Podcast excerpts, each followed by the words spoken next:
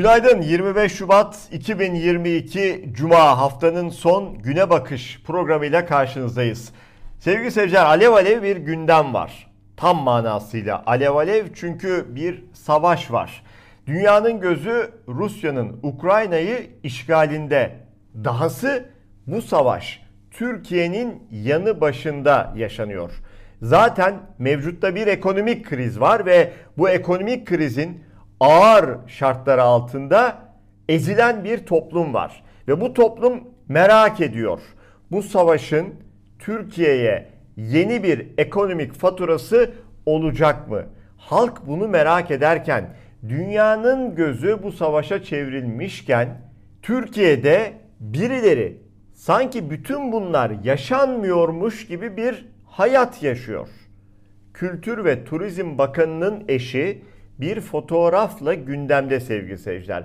Kültür Bakanı'nın eşi Pervin Ersoy Türk polisine şemsiye tutturdu, çantasını taşıttı. Kültür ve Turizm Bakanı Mehmet Nuri Ersoy'un eşi Pervin Ersoy, kadın polis memuruna şemsiyesini ve çantasını taşıttığı fotoğrafı kendi sosyal medya hesabından paylaştı. Sanatçı arkadaşlarıyla birlikte Kahramanmaraş'a gezi düzenleyen Pervin Ersoy'a bakan statüsünde protokol uygulandı. Yeni Çağ'ın haberine göre Pervin Ersoy'un polise taşıttığı Chanel marka çantanın fiyatı ise 131 bin lira. Bakan eşi daha önce de el öptürdüğü hizmetçisine 100 dolar verirken fotoğraf çektirip sosyal medya hesabından paylaşmıştı. Evet gündem alev alevken bakın gündem alev alevken vatandaş ekonomik krizin altında ezilirken bana yeni faturalar çıkar mı? Mevcut faturaları ödeyemiyorum. Bir de yenisi gelir mi? Bakın dibimizde savaş var diye kaygılanırken bakanın eşi Kahramanmaraş'ta geziyor, tozuyor. 130 bin liralık Chanel marka çantasını da polise taşıtıyor. Şemsiyesini de vermiş. Onun keyfi yerinde, keyfi tıkırında sevgili seyirciler. Ve o sadece bir örnek. O kadar çok var ki bunlardan artık AKP yandaşları, onların tuzu kuru. Hiçbir gündem, hiçbir gündem ve buna savaş da dahil keyiflerini kaçırmasına izin vermiyorlar. Ve bakın bu duruma tepki İyi Parti milletvekili Ümit Dikbayır'dan geldi. Ne diyor Ümit Dikbayır? Türk polisini bu halde mi göstermek istiyorsunuz? Kıymetli polis kardeşimizin bu durumu içinize sindi mi diye Mehmet Nuri Ersoy'a Kültür Bakanı'na soruyor İyi Partili milletvekili. İstifa etmeniz için bundan geçerli sebep olamaz derdim de kime konuşuyoruz? Yazıklar olsun demiş Ümit Dikbayır. MHP Genel Başkanı Devlet Bahçeli'nin danışmanı Metin Özkan hırsızlıkla gündemde. Fakat onun hırsızlık yaparken suçüstü kameralara yakalanması kimseyi, partisini rahatsız etmedi. Dahası bu haberlere yayın yasağı getirildi. Metin Özkan'ın para çaldığına dair haberlere erişim engeli. Bir cümlelik haber T24 paylaşmış. Ne kadar çok şey anlatıyor aslında sevgili seyirciler. Metin Özkan'la ilgili savcılık harekete geçti vesaire yok. Bir kınama yapıldı yok. Partisinden bir kınama geldi yok veya kendisinden bir özür açıklaması yok. Bunların tam tersine bu haberlere erişim engeli getiriliyor. CHP milletvekili Ali Mahir Başarır'dan sert tepki var bu duruma. Yargının birinci temel görevi hırsızlıkla, yolsuzlukla mücadele etmektir. Hırsızları korumak değildir. Ya da eylem çok açık olmasına rağmen bu kişiler hakkında haber yapma yasağı getirmek hiç değildir. Bakın Metin Özkan ya da onun gibiler. Video açık. Mağdurun ifadeleri açık.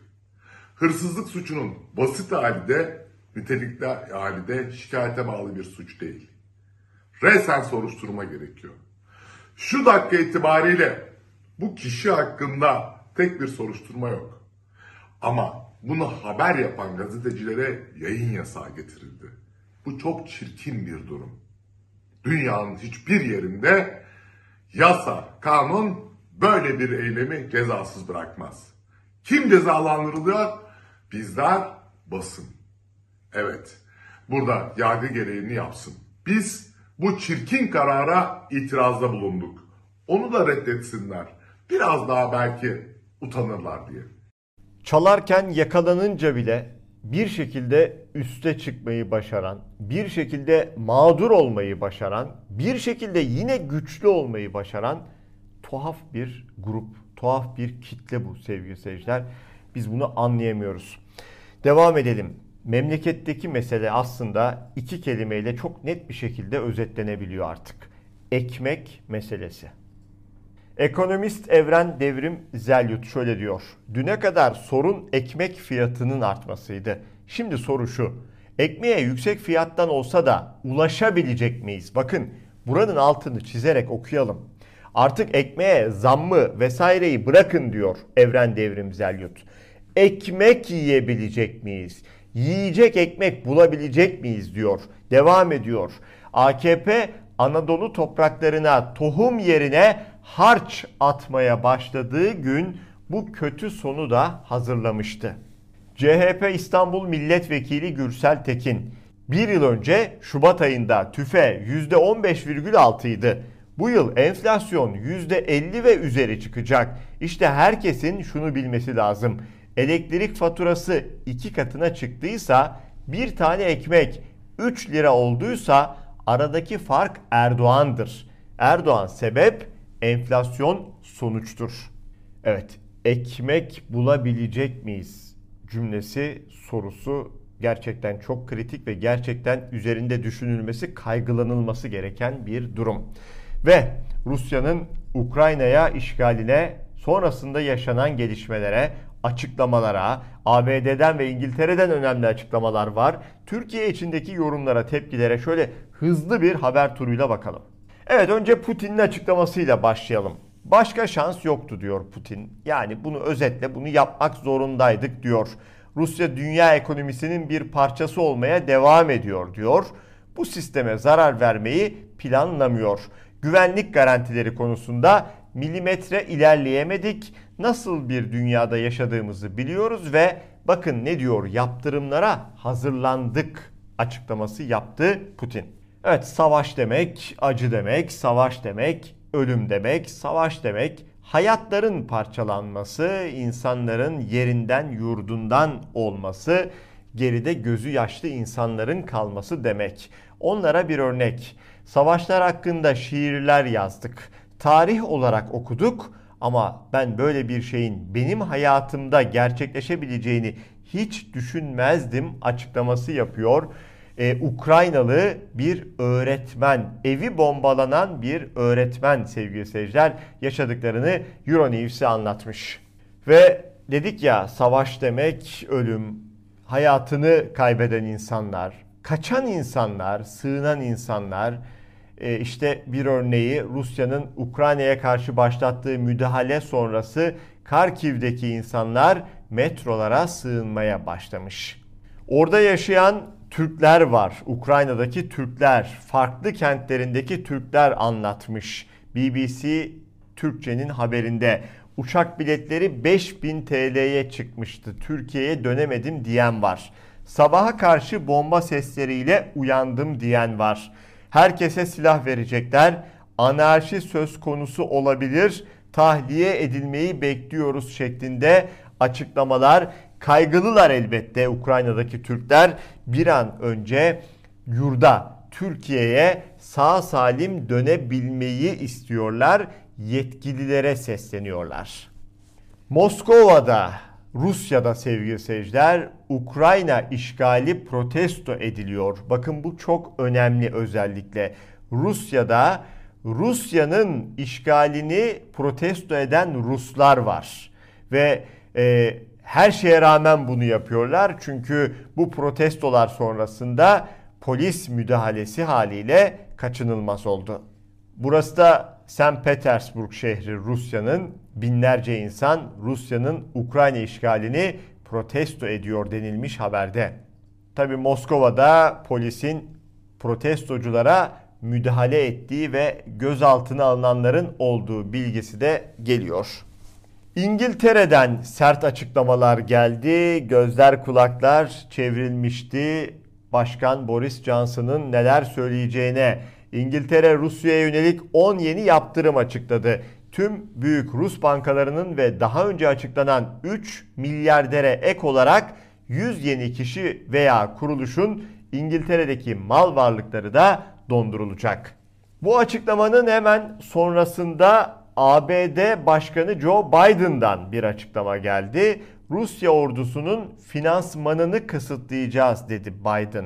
ABD güçleri Ukrayna'da Rusya ile çatışmada yer almıyor ve almayacak. Bu açıklama da dikkat çekiciydi. Putin'in Ukrayna'ya karşı gerekçesiz bir şekilde savaş açması Rusya'yı zayıflatacak, dünyayı güçlendirecektir dedi ABD Başkanı. Fakat ABD Başkanı'nın bu açıklamaları ve e, bir iki yaptırıma dair sözleri yeterli bulunmadı kamuoyunda.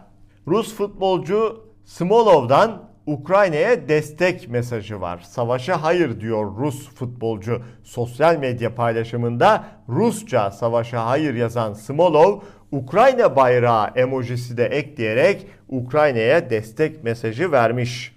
Doğu Perinçek'ten dikkat çeken, tepki çeken bir açıklama geldi. Rusya'nın kullandığı silah şu anda barış ve huzur getiren silahtır diyor. Silahla nasıl barış geliyor? Silahla nasıl huzur geliyor? Bir ülke işgal edilirken, bir ülkenin sokakları bombalanırken, insanlar hayatını kaybederken veya kaçarken buradan nasıl bir barış ve huzur çıkacak? Kestirmek güç. Akademisyen ve yazar Ohannes Kılıç da şöyle yazmış. NATO'nun yayılmacı politikası gereksiz ve yanlıştı ama bu hiçbir biçimde Rus Rusya'ya işgal hakkı vermez.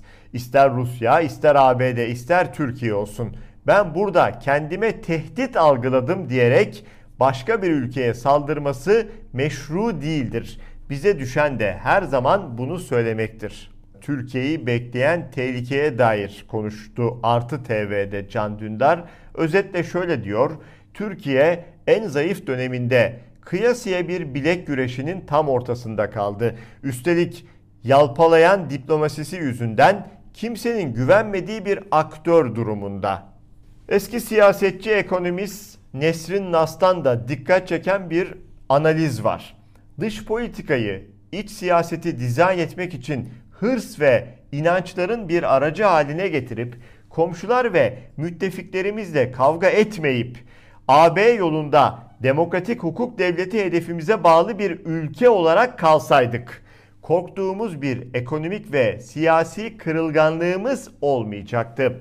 Bölgenin itibarlı ve güvenilir ülkesi olarak herkes doğal ara bulucu olarak bizi görecekti. Belki de Rusya bu kadar saldırgan olmaya da cesaret edemeyecekti. Sayemizde NATO'yu böldüğünü ve zayıflattığını düşündüğü, bizi de her açıdan kendine bağladığını düşündüğü için bu kadar atak diyor Rusya için Nesrin Nas. Bu haberlerle birlikte hem bugünün güne bakışını noktalıyoruz hem de haftayı biz kapatıyoruz. Evet haftayı burada güne bakışta kapatıyoruz ama sevgili seyirciler Moonstar TV'de elbette haber ve programlar hafta sonunda devam edecek. Cumartesi günü Erhan Başyurt'la perde arkasını ve pazar günü de Profesör Doktor İbrahim Öztürk'le Gerçek Ekonomi programını seyredebilirsiniz. Pazartesi günü yine bu ekranlarda Türkiye saatiyle sabah 9'da güne bakışta buluşmak üzere. Hoşçakalın.